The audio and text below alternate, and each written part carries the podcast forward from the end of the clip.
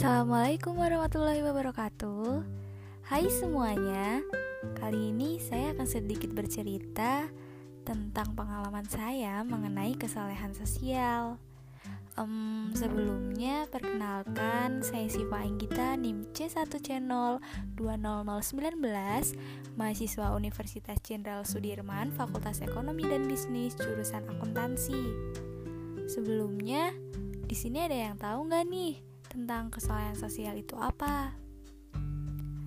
Jadi, kesalahan sosial itu menunjuk pada perilaku orang-orang yang sangat peduli dengan nilai-nilai Islami yang bersifat sosial. Bisa dibilang contohnya itu seperti bersikap santun pada orang lain, suka menolong, sangat konsen terhadap masalah-masalah umat, mampu berempati yang artinya itu mampu merasakan apa yang dirasakan oleh orang lain.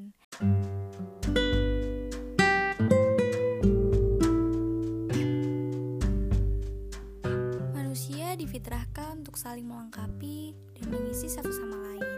Salah satunya adalah dengan saling membantu dan saling tolong-menolong.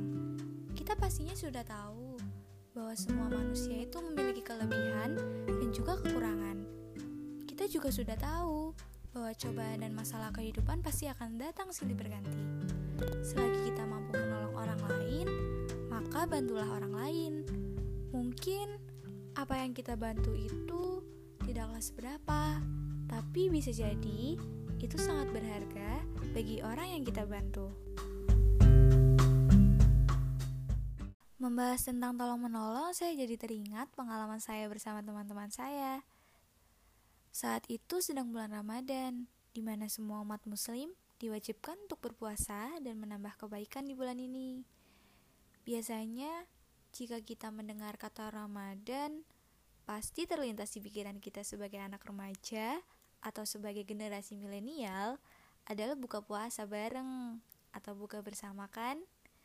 Tapi saat itu saya dan teman-teman saya berinisiatif selain mengadakan buka puasa bersama, kita juga mengadakan bagi-bagi takjil kepada masyarakat sekitar Jalan Jensut yang kiranya tidak sempat untuk membatalkan puasa. Kami berharap dengan membagikan sedikit takjil ini bisa membantu atau menolong masyarakat sekitar. Seperti yang saya bilang tadi, mungkin apa yang kita bantu itu tidaklah seberapa, tapi bisa jadi itu sangat berharga bagi orang yang kita bantu. So, Mulai sekarang, ayo berbuat kebaikan kepada sesama.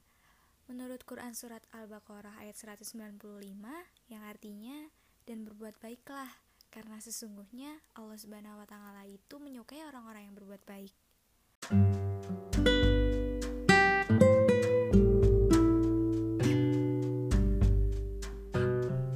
Mungkin cukup sampai di sini saya bercerita mengenai pengalaman saya.